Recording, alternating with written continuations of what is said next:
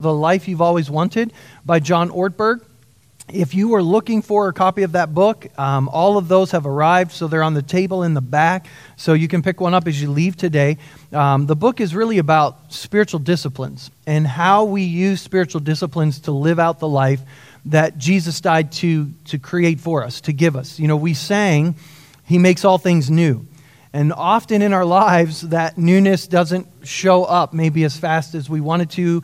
And so John talks about how to use spiritual dif- disciplines to help that new life inside actually show up more on the outside. And so we're going to pause kind of on that series today for the message for our commissioning service. But in a way, we've been talking this month about the well ordered heart. And I really feel like the message today fits with that idea of ordering our hearts in a certain way. Uh, a couple months ago, a friend of mine sent me a link to a sermon, and they told me that, um, man, this, this, this sermon so impacted my life, and I walked into Target that day, and it just absolutely changed my perspective, and I just thought maybe you'd like to hear it as well. And so I listened to it. It's actually by one of the, my favorite teachers. His name is Marty Solomon and uh, a big fan of, of, Marty's teachings and some of the ways that he's helped me to understand the scripture uh, better and understand the scripture as a story. And so I tell you that today because I kind of stole the sermon from him. I didn't steal it because I'm telling you. Uh, and he'd be okay with me preaching it um, as long as I gave him credit. So if you like it, um, all credit to Marty. And if you don't, well, all blame to Marty. So I'm kind of off the hook. And so, but the moment I heard it, I knew it, I, I needed to use it today uh, because it's, it's a powerful message, and I, and I entitled it, Go Extend His Reign. Go Extend His Reign. And if you've got a Bible, go to the book of Acts, chapter 1. We're going to be there in just a minute. But here at Restoration Church, we believe the Bible is one continuous story that God has been telling from the beginning of time all the way through Jesus and now through his church. And ultimately, a part of that is this idea of a tale of two kingdoms. There is a kingdom of this world, or what I sometimes refer to as the kingdom of empire, and that's a kingdom that uses force, a kingdom that operates under fear, a kingdom of self preservation, a kingdom that takes. And that is opposed by, or I should say, it opposes the kingdom of God. And the kingdom of God is an invitation kingdom, it's not a force. The kingdom of God is about trust and not fear. The kingdom of God is about self sacrifice and not self preservation. And the kingdom of God is about giving and not about taking. And this idea of the gospel is a part of the, the kingdom of God. In fact, many times in the scripture, we hear the idea of the gospel of the kingdom. That's what Jesus came teaching and preaching. And that word gospel literally just means good news. And for many of us today, we, when we hear the word gospel, it's become such a church word in our culture that we think of the good news about Jesus dying on the cross and raising a dead so we can go to heaven one day. And while that is a part of the gospel, the good news that Jesus preached, it's not really all of it. And what, what we're going to talk about today, uh, I want to start with just a bit of a history lesson. And maybe if you're not a history fan, you'll tune out and come back in later. But, but try to stay awake and pay attention because I want to talk about the Roman Empire. When they came talking about the gospel of the kingdom, the good news of the kingdom, they understood it in a culture differently than we understand it today. There was another gospel of the time, it was the gospel of the Roman Empire the good news of the Roman Empire. You know, the idea of peace, Pax Romana, the peace of the Roman Empire, the, the benefits of the, the Roman Empire, entertainment benefits, infrastructure benefits. And what they would do is they would go into communities announcing the good news of the Roman Empire, the gospel of the Roman Empire, same word, the euangelion of the, the, the Roman Empire, so that people would like it and yield to the Roman Empire so they didn't have to force people. Now, they were willing to force people if you didn't yield. So when Jesus comes along preaching the gospel of the kingdom, or actually John the Baptist first, you understand how treasonous that is. In a time when the Roman Empire is ruling, you are coming against the gospel of empire, saying, No, there's another king and there's another kingdom, and I invite you to come into that kingdom and yield to it.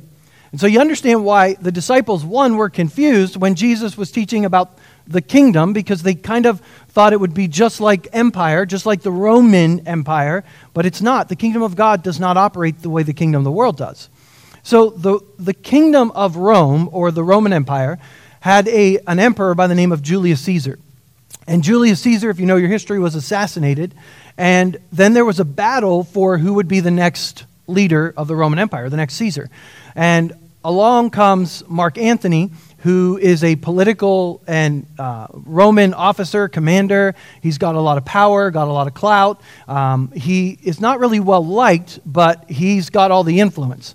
Then there's a guy by the name of Octavian, and Octavian is the nephew of Julius Caesar, and he's the adopted son of Julius Caesar.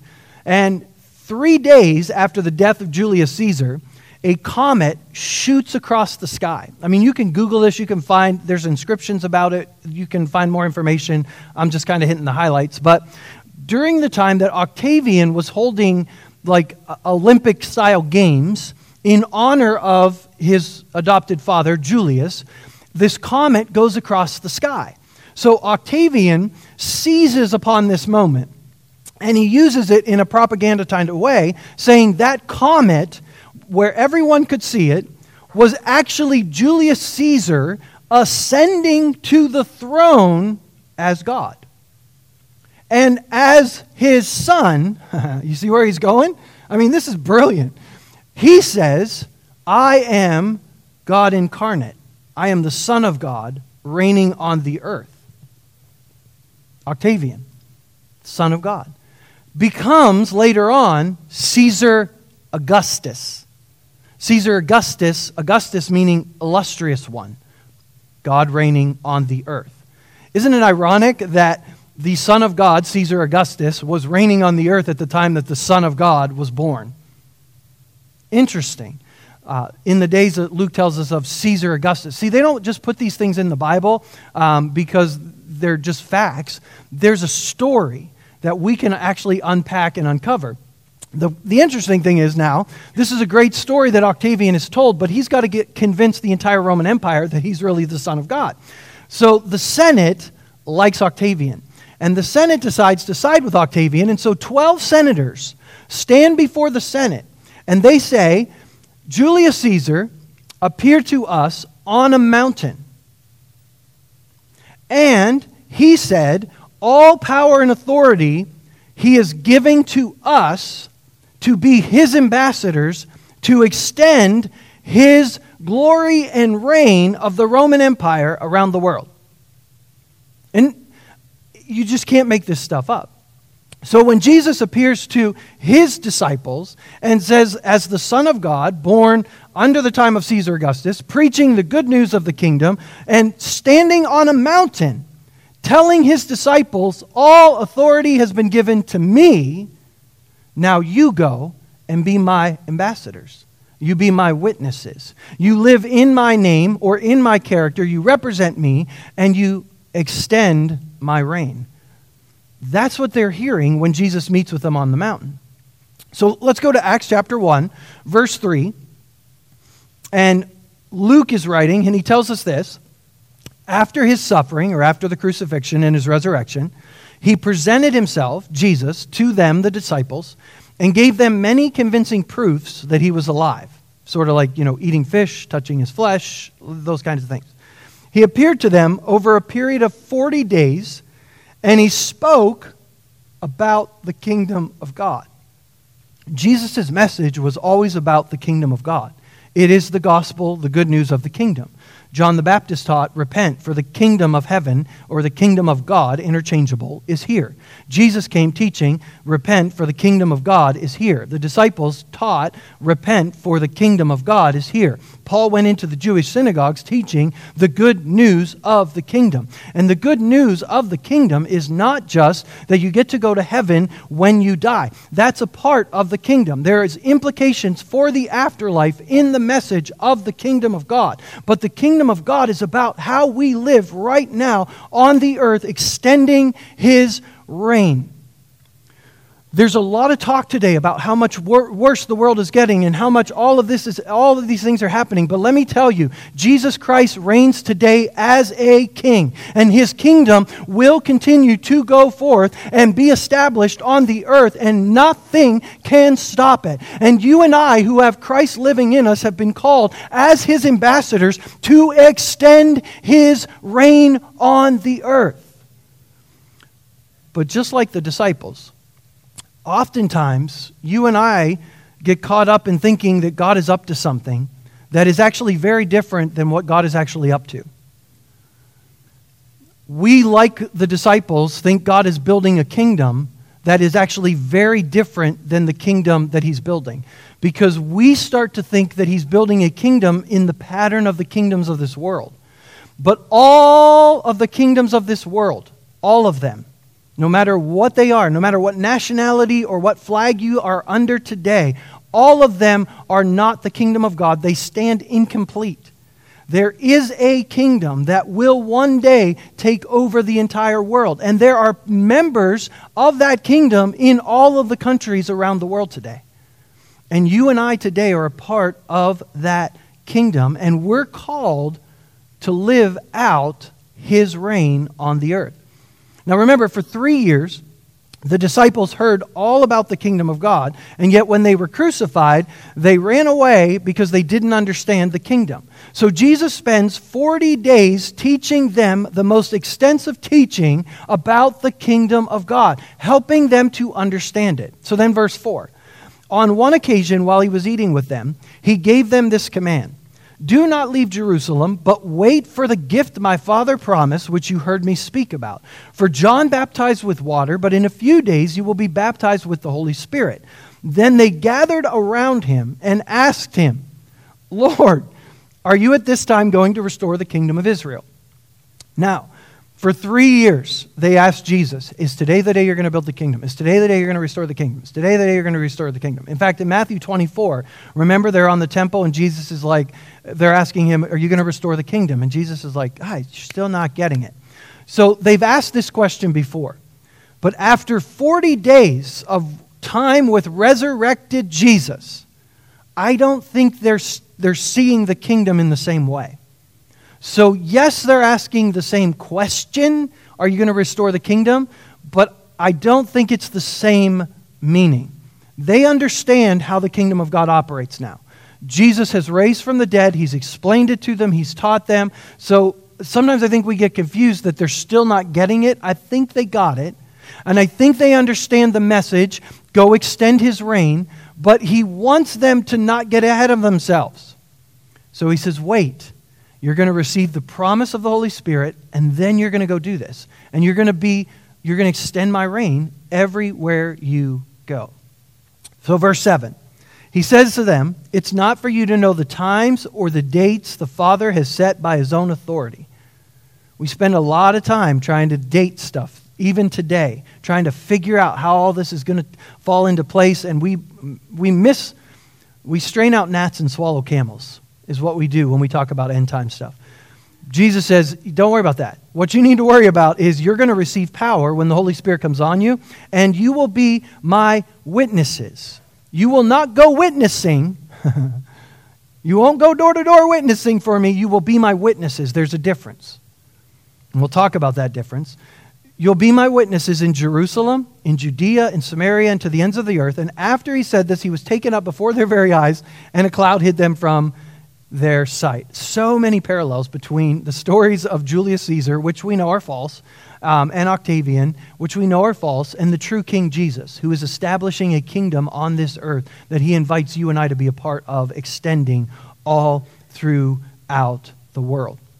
He invites us to be a part of extending his reign, but not the way of the world, not through the way of Rome, not through exerting power or force or military or sword or fear. And I know that's how kingdoms of the world have to operate. I mean, if there's ever going to be law and order in our country or in whatever country you're a part of, there has to be a police force. There has to be someone that uses fear to keep people in line. It's a kingdom of the world. It has to operate that way. It's not wrong, it's not bad, it's just not the kingdom of God. The kingdom of God operates by love and grace and mercy and compassion and goodness and patience and joy and self control. And so you and I this week are being called to extend his reign on the earth. we spend a lot of time trying to convince people that Jesus is the Son of God, Jesus is the Messiah. We will tell people what Jesus claimed about himself, but, you know, I mean, Octavian claimed he was the Son of God. So Jesus is not the first one to claim he was the Son of God. They talk about the teachings of Jesus. We tell people what Jesus taught, um, all true. We point to miracles. Even miracles themselves do not prove that Jesus was the Messiah. Okay, read your Old Testament. Jesus was not the only one performing miracles. There were many people performing miracles, and the miracles did not mean you're the Messiah. It just meant that you're working, or God is at work with you. All of the people that did miracles in the name of God, or throughout the Old Testament, even through the New Testament, were doing them with God's help, but that's not the proof that you're the Messiah. So, what's the proof that you're the Messiah? There are thousands of prophecies in the Old Testament about the Messiah. Thousands. And you could slice and dice them a thousand different ways to point to it, who's the Messiah. But here's one thing that all Jews who the Bible was written to would agree this is how we will know the Messiah when he comes. Here it is He will bring the kingdom of God with him.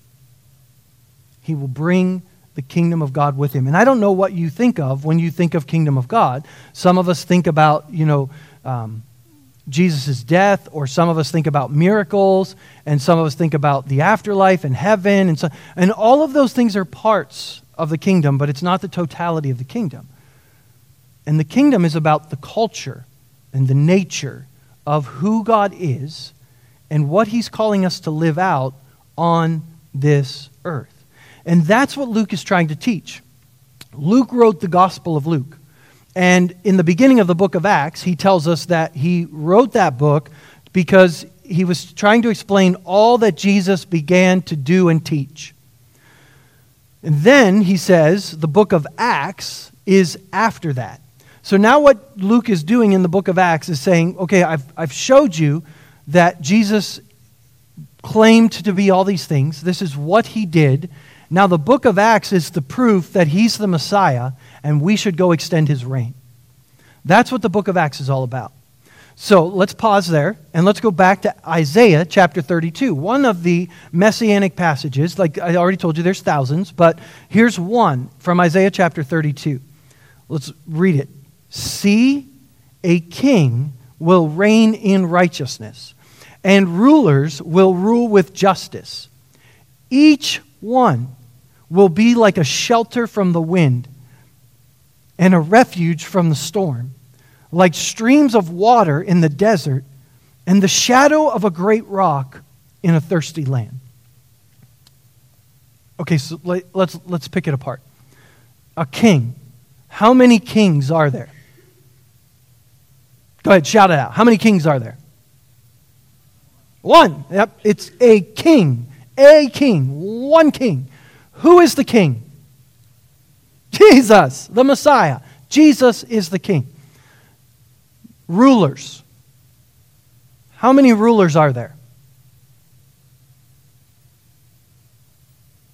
More than one. Yep. So many. More than one. Who are the rulers? We are. We are the rulers of this kingdom. It's in the scripture. We reign with him. We are the rulers. We are his ambassadors. We are his witnesses. And look at what it says each one, each one, each one will be a shelter from the wind, a refuge from the storm, streams of water in the desert and the shadow of a great rock in a thirsty land. If you want to prove that Jesus is the Messiah, go extend his reign. Go and be a stream in somebody's desert. Go and be a refuge for somebody's storm. Don't just memorize a bunch of scriptures to try to prove to people what Jesus said and what he claimed. Show it. Prove it. Extend his reign right here on the earth. That's how people will know Jesus is the Messiah. They will, he said it himself. People will know that I am who I claim to be. be. You will be known as my followers by your love. Not your knowledge of the scriptures. Knowledge of the scriptures is very important.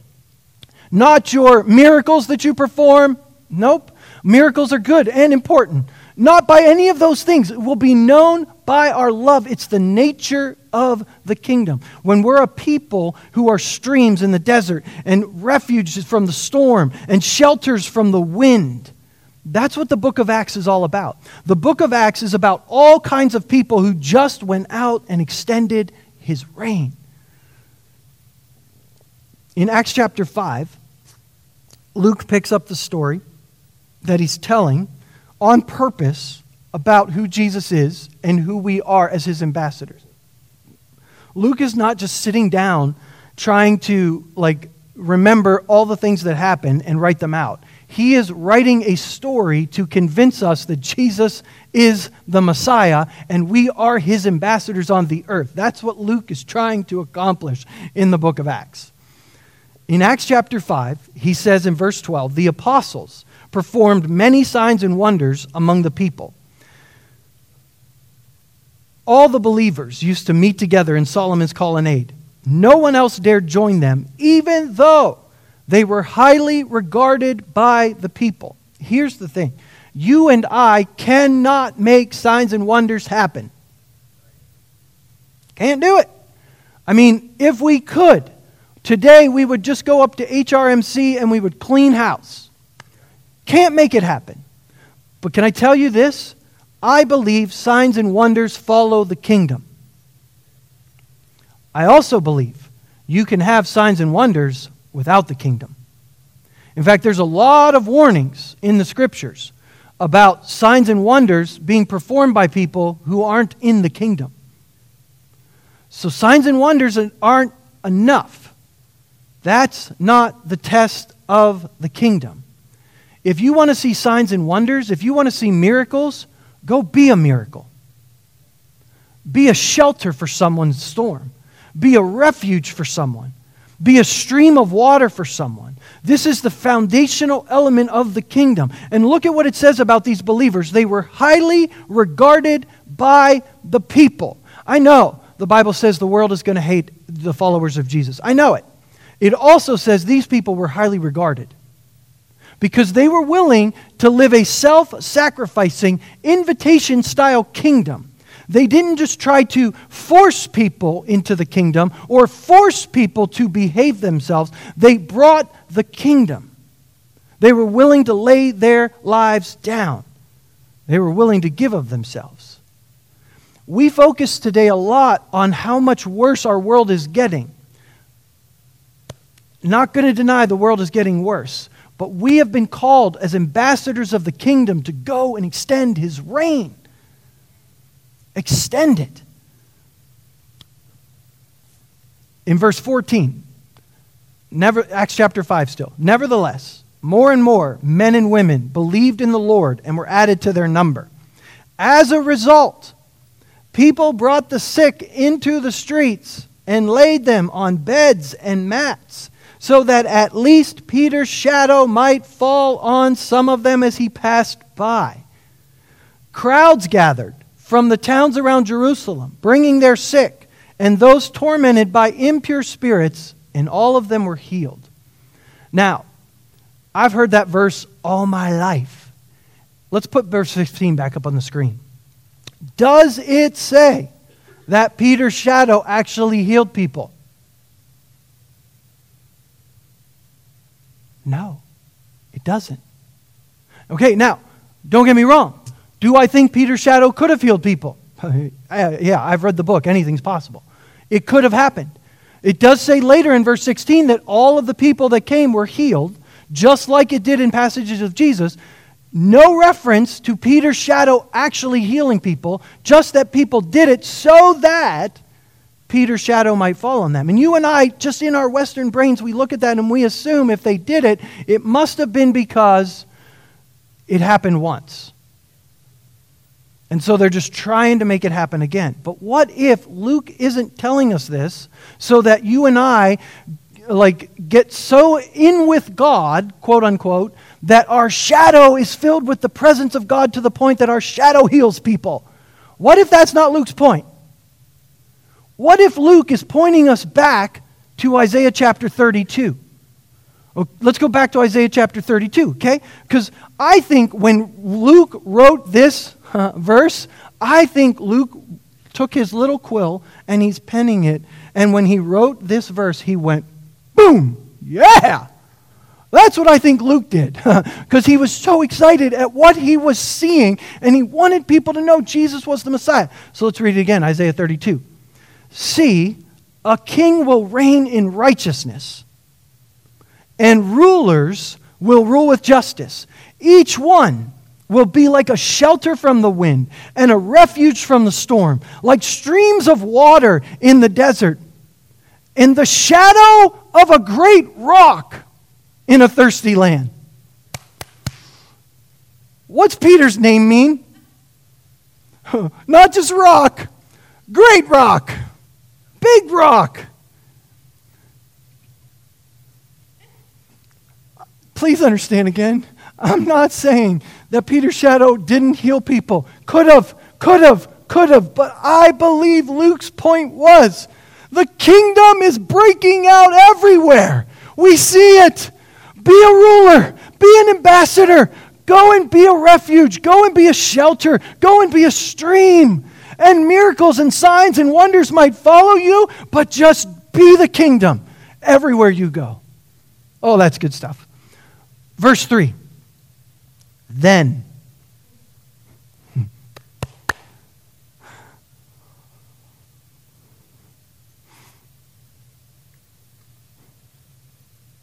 Then the eyes of those who see will no longer be closed, and the ears of those who hear will listen, and the fearful heart will know and understand and the stammering tongue will be fluent and clear.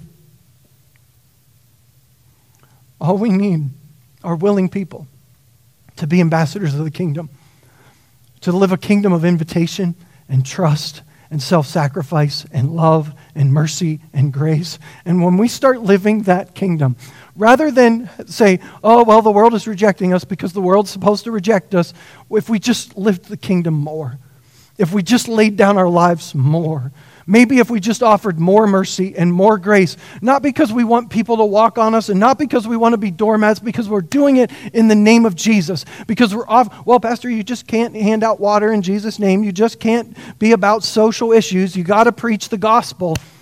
I am. Every glass of water I give out is the good news of the kingdom because I'm being a stream of water in somebody's desert. And it's the key that will unlock their heart so that when I do speak, they're going to be able to receive it. But if I don't do that first, their heart's not open. And I can say, well, their hearts are just closed and hard because they're going to reject the gospel. Or I can embrace the kingdom more fully and lay down my life. This week at camp, staff, you will do some crazy things. Some of you, who I won't mention, have worn tutus at camp because you want to make an impact in the life of a child. And I applaud that and I love that. But every day of our lives, we're called to live out this kingdom everywhere we go. And I know I say this every single year, but I mean it. God is calling us to be his partners in the restoration of all things. And sometimes we get so caught up in just getting full of Jesus. Can I tell you something? The moment you accept Jesus, you're full of Jesus. Let him out. Be a shelter for someone. Be a refuge for someone. Be a stream for someone. If you remember in Isaiah chapter 58, there are tons of these in the scriptures, but Isaiah 58, if you remember, this is probably more for those of us in the Pentecostal flavor that love our worship services and just try to get full of Jesus so our shadows heal people. If you remember in Isaiah 58, um, also in the book of Amos, where God's like, I am so sick of your songs. I'm done with them. Your festivals, I'm done with them. Your church services, I'm done. I am sick of it. Why? Does God not like our church services? Does He not like worship? No, He likes it. He loves it. But when our worship services don't match the kingdom in our daily lives, when we leave here and we go out there and we treat people poorly, not kingdom culture, he's like, I don't want this. I want that. Because kingdom doesn't follow a good worship service, kingdom follows that. Don't take my word for it. Isaiah 58 6. Here's the kind of fasting that I've chosen. By the way, I love fasting. I believe in fasting. I think fasting has a place. But you can fast all day long, and if you're not living out the kingdom in your daily life, your fasting accomplishes nothing. That's what Isaiah 58 says. Jesus, God, says to the people, This is the kind of fasting I've chosen. Loose the chains of injustice, untie the codes of, cords of the yoke, set the oppressed free, and break every yoke. Is it not to share your food with the hungry, to provide the poor wanderer with shelter, when you see the naked to clothe them, and not turn away from your own flesh and blood? Then, there it is again. Then your light will break forth like the dawn. Notice our light doesn't break forth like the dawn after church service. Don't get me wrong, I'm a pastor. I'm all for church services. But it comes when we start meeting people out there, and we're a shelter, and we're a shade, and we're a stream out there. Your light will break forth like the dawn, and your healing will quickly appear. Your righteousness will go before you, and the glory of the Lord will be your rear guard. The Lord will guide you always. He will satisfy your needs in a sun scorched land and will strengthen your frame. You will be like a well watered garden, like a spring whose waters never fail. Your people will rebuild the ancient ruins and will raise up the age old foundations. You will be called repairer of broken walls, restorer of streets with dwellings. I wish I had time to read Isaiah all of Isaiah 58. Read it for yourself this week. Get it in you. When we start living out the kingdom day after day after day after day, and I know it's hard, and I know we need to lean on one another and say, you know, I'm trying to live out the kingdom, but I'm getting rejected. I'm trying to live out the kingdom, and it doesn't seem to be working. I'm trying to live out the kingdom. Trust me, when you live out the kingdom, when you give cold water in the name, character, nature of Jesus, knowing you're doing it with kingdom behind you, it's doing something. You may not see it, but I promise you it's doing something. You are extending His reign. The book of Acts is full of stories where the church fulfills Scripture and not just Jesus. That's good. The book of Acts is full of stories where the church fulfills Scripture and not just Jesus. Back in 2014, I was first exposed to Royal Family Kids Camp.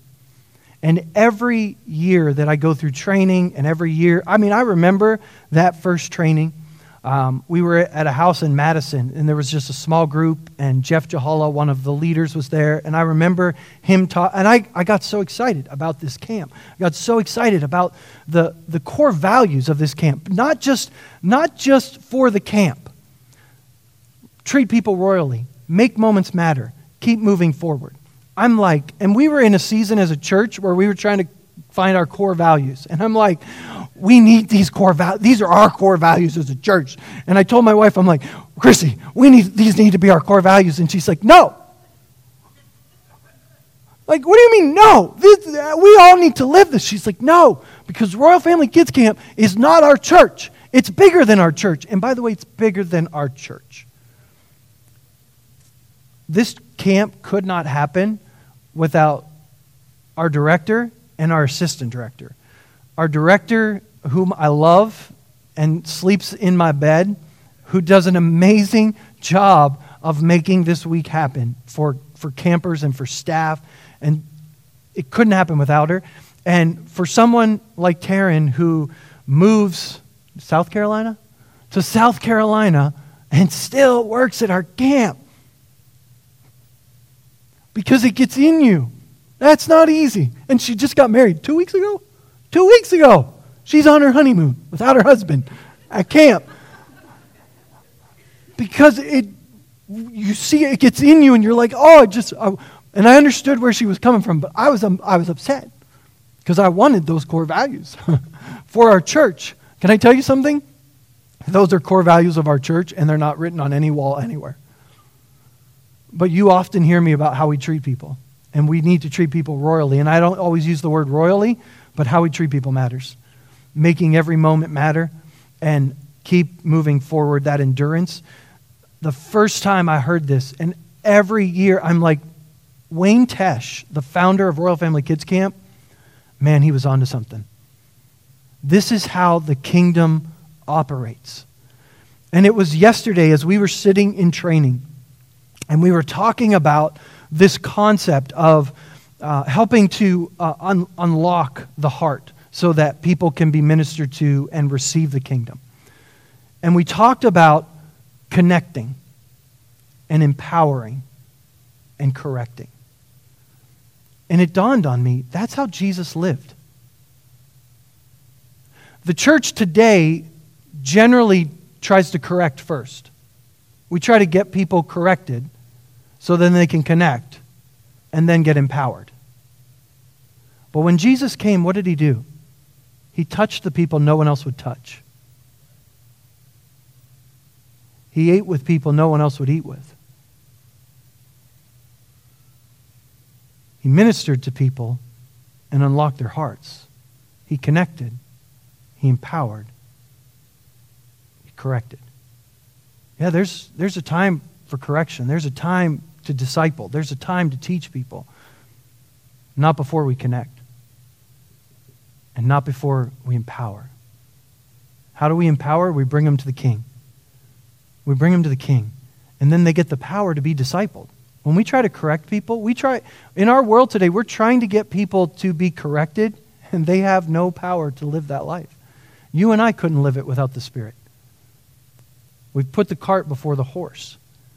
And it, it, dawned on me yesterday in the middle of training, I'm like, Wayne Tesch was brilliant. He was brilliant. No, he was just spirit led. And I don't know if he understood what he was creating at the time or if he just followed God. But every year we do this camp, I'm reminded we need to be about the kingdom.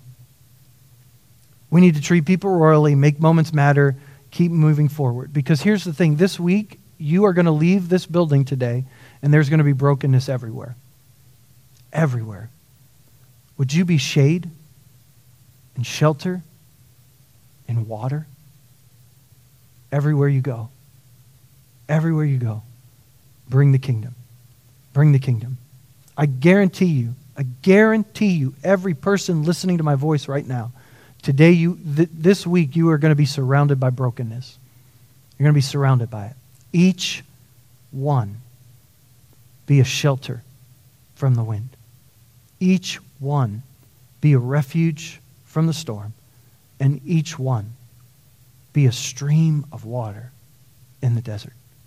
Go extend his reign. Jesus, thank you for what you've done. God, I've, I've known you for many years. I've studied your word for many years. And still, so many times, I'm just blown away at the story and the, the levels and the layers of your word and your kingdom and what you did. What you did. While we were your enemies, you gave your life for us. While we were your enemies, you emptied yourself. You humbled yourself and you came to this earth and you wrapped yourself in human flesh, the Son of God, wrapped in human flesh, showing us how to live out the kingdom, showing us how to preach the good news of the kingdom, showing us how to live the good news of the kingdom.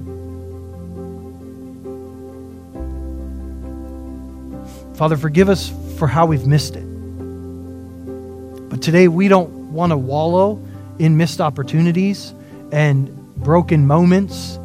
Today we want to take on the mantle of your ambassadors. And I pray today for every person in this room, for those that are here right now, those that are watching online that do not know you. And Holy Spirit, as you move in their hearts, I pray that today would be the day that they yield to your kingdom Today would be the day that they, like all of us that have accepted you, admit that they've gone their own way, admit that they've sinned against you, admit that they've lived under the kingdom of this world. That they would believe that you gave your life to, absorb our punishment, the punishment that was meant for us, and that they would willingly embrace your kingdom today. And Father, I pray for those in this room that have already done that, that have already yielded to your kingdom. I pray that today would be a day where our eyes are opened in new ways, where we see your kingdom in a new, new light. And God, that everywhere we go this week, we live as your ambassadors. Father, I pray especially for those that are going to camp again, that are going to work alongside of the, the children and other staff members this week. God, there's going to be broken moments in all of our lives this week. And I pray that you would strengthen each of us. Strengthen us to be a shelter from the wind, to be a refuge in the storm, and to be a stream of water in somebody's desert. Holy Spirit, only you are able to empower us to live that life. And I ask that you take your word today and use it to unlock the kingdom in our hearts and minds in a fuller way so that we extend your reign, not just this week, but every week until you return. We ask it in Jesus' name. Amen. Amen. Thank you guys for being here today. Just a quick announcement to those of you that are going to camp with us today. Remember, we meet at the downtown location at 2 o'clock. Today, we're going to do some a little bit more training. We have to pack the trailer. Yay! In 97 degree weather. Yay! And then we're going to give you ice cream. Yay! So it's going to be great. Um, but be there at 2 o'clock. Don't be late so we can get started and get things rolling. Um, for those of you that are not going to camp with us, please pray for us this week. And would you just extend his reign in Huron while we're not here? And then when we come back, we'll join you in extending his reign in the borders of our city as well. And so, thanks for being here today. If you want to stop by the table before you leave for books, information, anything that's out there, the offering baskets are there as well. God bless you as you go today. And uh, thanks for being here again.